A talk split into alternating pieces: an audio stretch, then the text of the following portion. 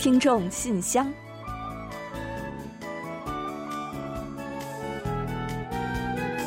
分享最新动态，聆听您的心声。听众朋友们好，我是李璐，欢迎您收听全新一期的《听众信箱》节目。听众朋友，大家好，我是婉玲，很高兴跟大家相会在今天的节目之中了。我们都知道运动非常重要啊，不过呢，很多人都会说自己真的是很难挤出时间去运动。嗯我就是这样啊。我也是。那韩国人呢有这么一句玩笑话，在朋友之间会说，那医生呢也常常会跟患者说，那就是想活着的话就去运动吧。感觉好像是生命在于运动的韩国语版，是不是？嗯，还真是这样啊。嗯，那反过来说的话，那如果不去运动，就可能没法活了。虽然呢有一些夸张啊，但是呢，我想大部分人呢还是会认同的，点点头吧。嗯，运动真的是很重要啊。那尤其是对于忙碌的现代人来说啊，不运动的话，各种疾病呢都会更早，也更容易的找上门来，甚至呢增加死亡的危险。那么，为了能活得更久，也更好好的活着，究竟呢应该要做多少运动呢？最近啊，有一项研究就表明，运动呢只要做足时间、做足量，就能产生效果。嗯，时间比较充裕的朋友呢，可以将运动的时间呢分散一些，每天运动也好，或者是一周三次以上也好。那不过对于很多人来说呢，这样做呢是确实不容易哈。那也没关系的，集中起来运动，同时呢又保障一定的时间和量，也能起到同样的效果。比如说啊，平时没什么时间的话呢，周末呢拿出七十五分钟的时间来做高强度的运动，或者呢拿一百五十分钟以上的时间来做中高强度的运动，也是可以的。嗯，也就是说啊，如果运动量差不多，那么平时分散运动和仅仅周末集中运动的效果呢是差不多的，都可以让我们更健康，并且降低死亡的风险。尤其是上班族们啊，平时没功夫，但是呢，周末腾出一两个小时来给运动，应该还是可以挑战一下的吧。再忙呢，也别亏待了咱们自己的健康哦。好了，那接下来我们就准备开启今天的信箱节目吧。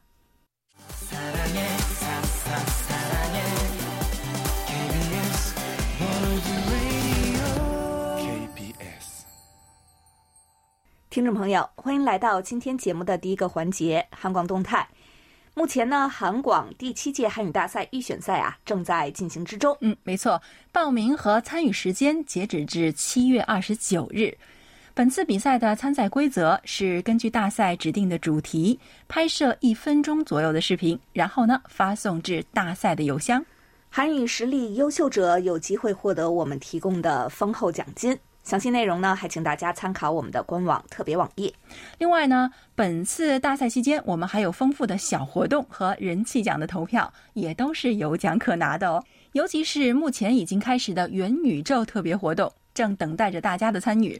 在我们的元宇宙空间里，大家可以参观我们的地图空间，感受韩国和韩语的魅力，体会本次大赛“爱与和平”主题的深意。同时呢，还可以遇到来自各国的朋友们，大家呀一起玩耍，一起畅聊。嗯，应该是很快乐的。那当然啊，最重要的呢是可以参与我们的有奖活动。详情呢，还请大家参考我们的大赛主页上的特别活动网页。准备好您的元宇宙 APP 账号，就可以跟我们一同畅游一个神奇的世界了。欢迎来打卡哦！另外呢，再提前进行一个预告吧。韩广海外听友满意度调查将于八月八日到九月十三日进行，请大家多多关注我们的后续消息。好了，最新动态就介绍这么多，下面呢，我们准备进入来信选读。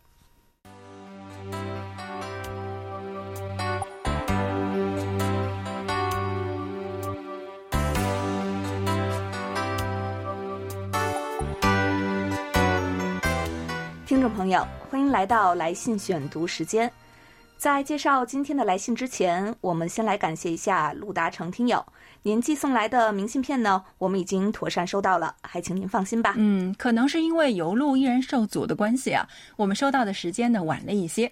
再次感谢您的这一番心意。好了，接下来我们就来分享一下听友们的来信吧。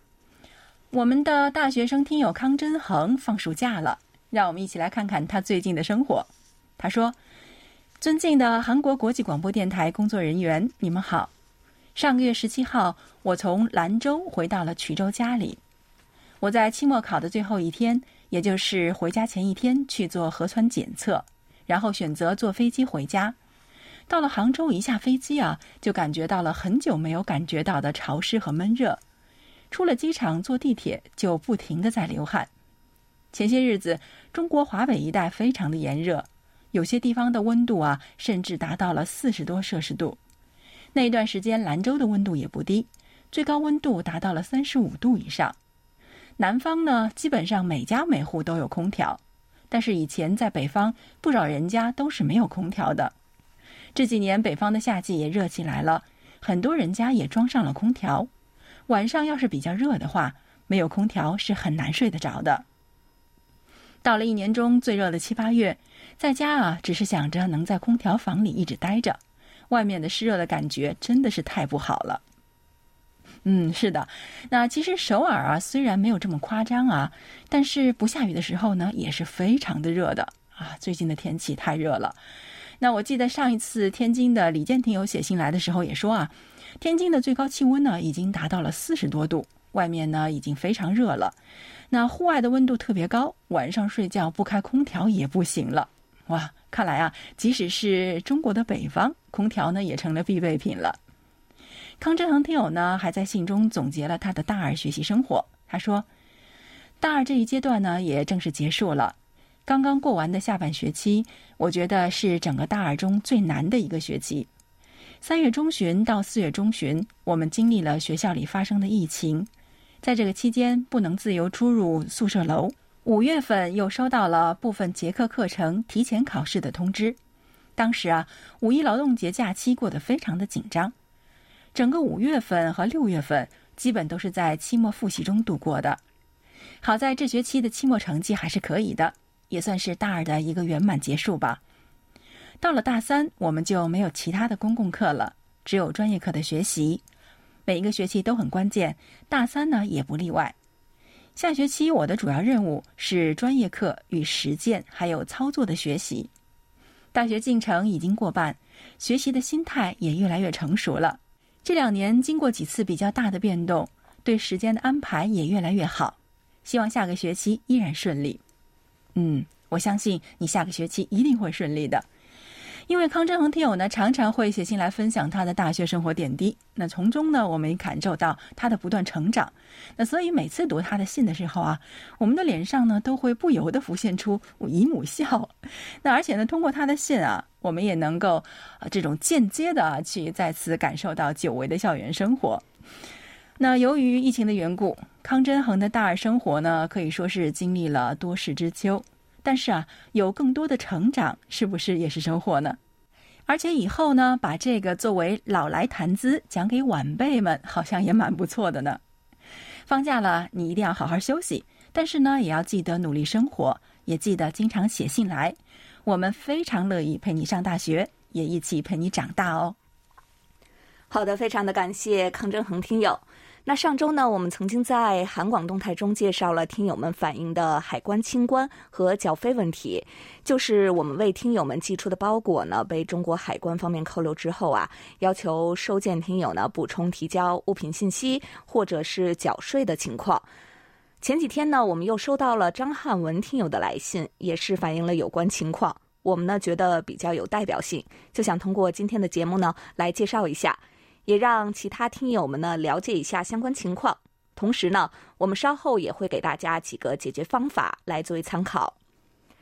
张汉文听友呢在信中说：“韩广中国语组的各位编播人员、展信佳，这周我收到了柜台邮寄的纪念品。在七月八日的听众信箱节目中，我得知了一些朋友同样有遇到柜台所邮寄的纪念品被海关要求补充申报一事。”特将补充申报的有关流程和注意事项分享给你们。我一共收到过三次柜台邮寄的纪念品。由于早前出现了国际邮件内件引发的疫情，因此我所在的区域在那时规定，凡国际邮件均不投递，在邮政物流中心静置消毒一个月，并对表面进行核酸检测后，会电话通知收件人到物流中心自取。我第一次收到的柜台邮寄的纪念品，即是依照此流程取到的。我记得里边有收听证明卡、收听报告信封、宣传手册、海报、圆珠笔。此次呢，未被要求补充申报。第二次我收到的邮件内是桃园行舟布包、收听证明卡、收听报告信封、宣传手册、海报。第三次我收到的邮件内是带有柜台 logo 的便利贴。这两次的邮件被要求补充申报。在邮件按要求消毒静置大约一个月后，邮件会到达当地邮政速递服务有限公司，这时会收到一条短信，大意是海关查验。由于资料不完整，需办理补充申报，并给出了两种办理方式：一种是携证件和所需申报材料到规定地点办理邮件清关，这种方式是免费办理；另外一种方式是委托中国邮政在线办理，需通过 EMS 中国速递物流公众号或有关网站委托办理。这种方式，中国邮政将收取五十元代理报关费。由于我离办理地点较远，因此两次选择的是委托办理。系统会要求上传证件照片，然后填写物品种类、数量、价格、订单或小票截图。若不能提供订单或小票截图，可按照要求书写情况说明。说明内容需包括姓名、证件号码、邮件号码、物品名、数量、总价以及无凭证原因，并承诺系自用。且如实申报内件物品及价格，接受海关开箱查验，在通过申报后向中国邮政支付代理费，邮件即会发出。且这两次并非到物流中心自取，而是和其他国内邮件一起投递到址。其中第二次收到的布包被认定为征税邮件，缴纳了六十三点八元税金、五十元代理费和零点三五元手续费，共计一百一十四点一五元。第三次的便利贴则被认定为无需征税，仅向中国邮政缴纳了五十元的代理费。如果到现场办理，应该可以免除代理费的缴纳。有关商品征税标准，可以在海关网站进行查询。希望上述流程可以帮助到你们。祝好。好的，谢谢张汉文听友提供详细流程供我们参考。那近期呢，确实是有不少听友啊遇到了类似的问题，我们也觉得呢有必要出台多项方案来帮助听友们进行应对。呃，上周节目中啊，我们介绍过一次，今天呢再来说明一下，并做一些补充。最重要的是呢，我们不希望因此而给各位听友们增添负担。首先呢，对于需要我们协助提供邮寄物品信息的听友啊，包括物品的种类、数量、价格等呢，可以和我们取得联络。我们会尽力为大家提供所需的信息。在这里呢，也顺便提一下，李健听友也来信和我们分享了海关要求提供的一些信息，包括物体的名称啊，还有数量以及购物凭证。购物凭证如果提供存在困难，也可以在网络上搜索一下物品的价格进行截图，含元价格海关可以自动换算。所以呢，如果有听友需要购物凭证或者是物品大致价格的截图，我们也会尽力为大家来提供。另外呢，对于被要求缴费的情况，我们想到了如下三种解决方法。第一呢，是如果听友仍愿意收取包裹，可以进行缴费。第二呢，为了不增加大家的经济负担，大家呀可以选择拒收，并将包裹呢退还给我台。尤其是一些比较小的纪念品的情况呢，如果大家缴费接收实在是有些破费啊。如果呢需要确认物品是什么，也可以和我们取得联系，提前来了解和做出决定。顺便呢也补充说明一下吧，为了方便清关，我们一般会在包裹上写上一个金额。不过呀，我们一般准备的礼品的金额呢都是更昂贵一些的，也希望大家呢能够了解到这个情况。第三呢，就是听友们如果了解到所在地近期出现了上述情况，可以来信告诉我们，我们将先为大家呢保留寄送纪念品，等疫情好转或者是通关措施放宽之后，我们再统一为大家寄送。在此期间呢，我们将照常公布获奖名单。以上就是我们目前想到的一些解决办法。那听友们如果有什么好的建议，也可以再和我们一起分享。在这里呢，也再次对造成的系列不便致歉。也希望两国的邮路呢能够尽早的恢复畅通。好的，就让我们大家一起等待吧。另外就是，如果要说最近跟信箱节目互动最多的听友啊，那我想王永志听友肯定是其中之一了。他几乎呢每一两天都会发一封收听报告给我们，偶尔呢还会在报告中附上一封小短信。所以呢，我把最近的一些内容整理一下，今天呢在这里跟大家简单的分享一下。首先呢，我们从他的信中了解到，这又是一位国际广播爱好者。他说啊。我还有收听北韩广播电台的华语广播、日本国际传媒、越南之声华语广播以及蒙古之声和罗马尼亚国际广播，但是韩广的中文广播呢，是我最喜欢的国际广播之一。我也很喜欢听众信箱节目的主持人李璐和婉玲，以及韩流冲击波的主持人朴龙君、边丽华。韩广中文组的全体主持人，其实我都很喜欢，我也会经常写信给你们的。嗯，好的，非常感谢您的喜欢哦。那更加感谢的是您能够如此积极的写信给我们。另外呢，您在六月十八日发给我们的电子贺卡，我们也很赏喜欢。那上面的背景啊，应该是冬奥会闭幕式的现场照片吧？哇，特别有现场感啊！那让人不由得会回想起当时的赛事的盛况。我们一定会好好收藏的。王永志听友呢，在另一封信中啊，还提到自己了解到了有关韩国移交中国军人遗骸的新闻。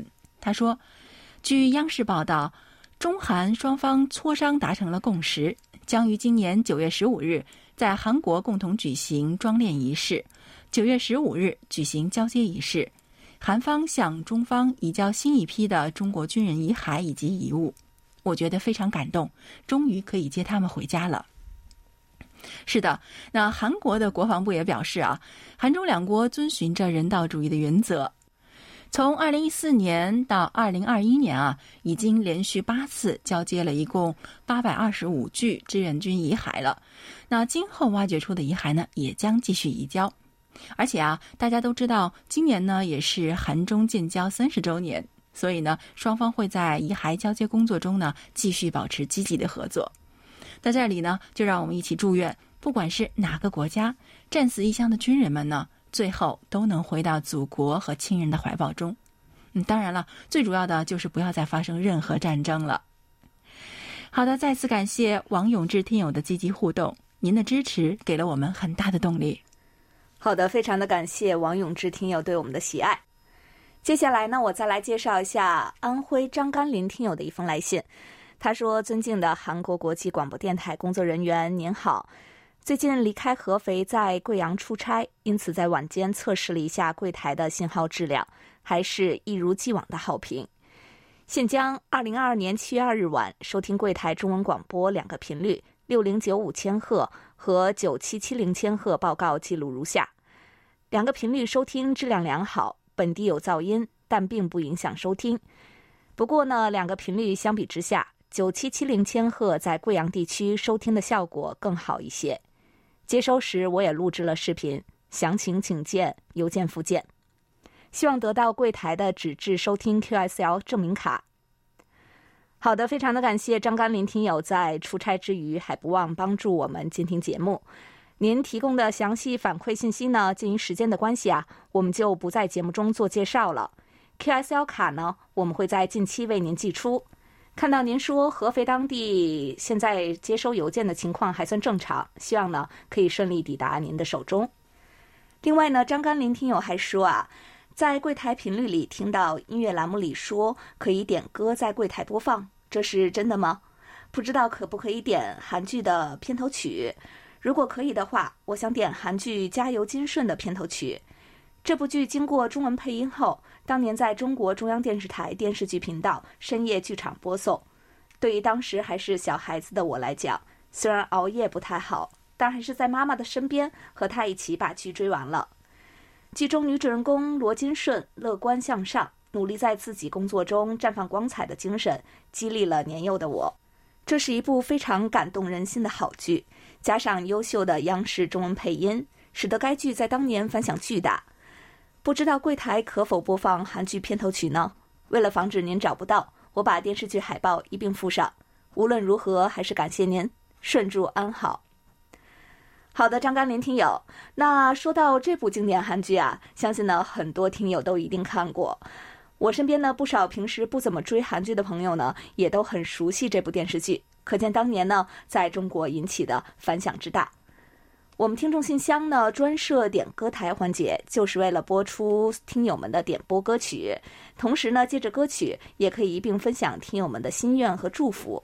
收到您的来信之后啊。我们也在曲库中找到了这首歌曲，稍后呢就将在节目尾声的点歌台环节中来满足您的点歌心愿，敬请您和广大听友呢多多期待。好的，感谢张甘霖听友，也感谢今天所有听友们的来信和参与。那今天的听友来信内容中呢，有很重要的信息反馈，也有非常好的生活信息分享。那不仅对我们，也希望对其他的听友们有所注意。嗯，是的，感谢大家呢来信，让我们了解相关情况和有所收获。时间关系啊，今天的来信呢我们就分享到这里。接下来，让我们一同来欣赏一段胡雪听友分享的感言，然后准备进入畅所欲言，你来说。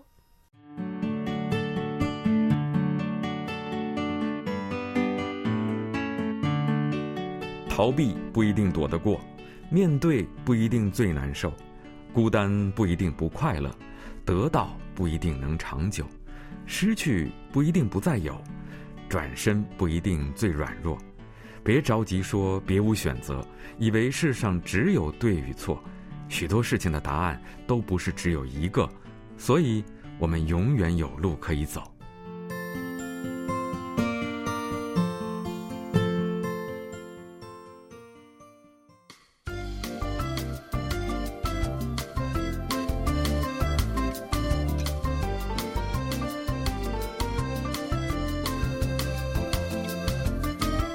欢迎大家来到畅所欲言，你来说环节。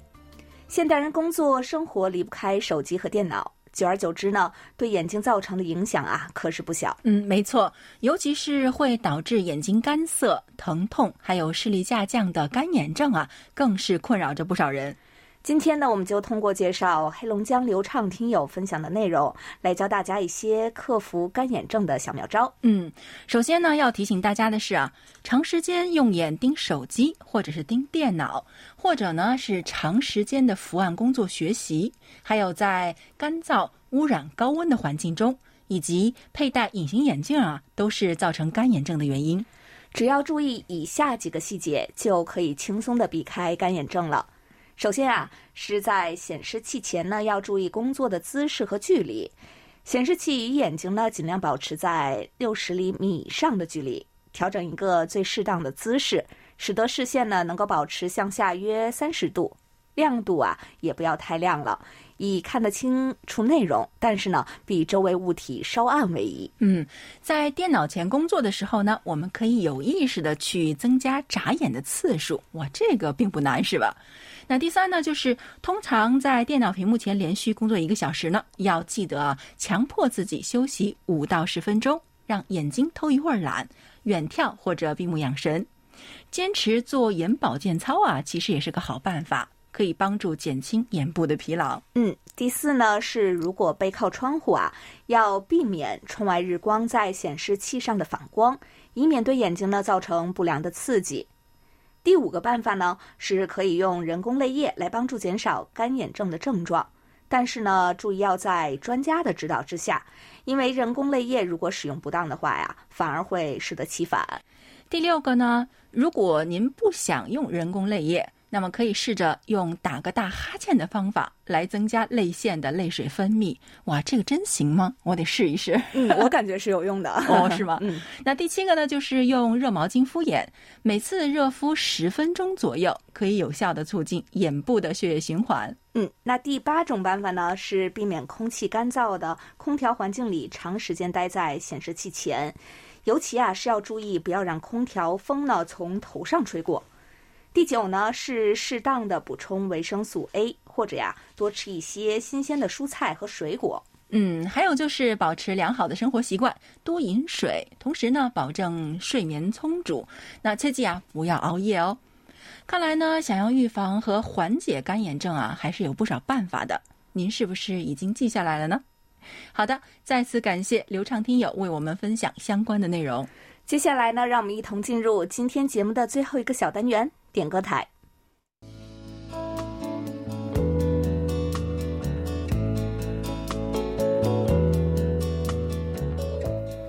节目最后是点歌台栏目。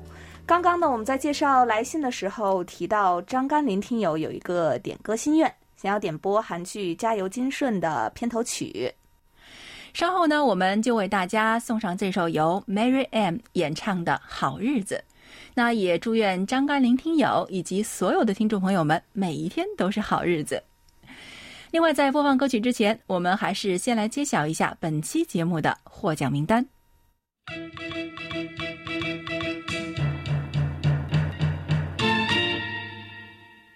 本期节目的奖品，我们分别送给刘畅听友、张甘霖听友。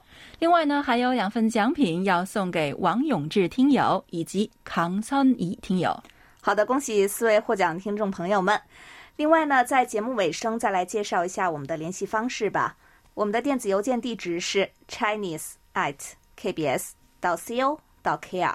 同时呢，也欢迎大家浏览我们的网站 word 点 kbs 点 co 点 kr 斜杠 Chinese，并且通过网站和我们的 APP KBS World Radio On Air 和 KBS World Radio Mobile 来收听我们的各档节目。好了，听众朋友，那到这里，本期听众信箱节目就要在 Mary M 演唱的《好日子》这首歌曲中结束了。最后呢，要特别感谢听友们对于本期节目的大力支持和参与，也欢迎更多的听友给我们来信，分享精彩的内容，提出您的收听意见和感想。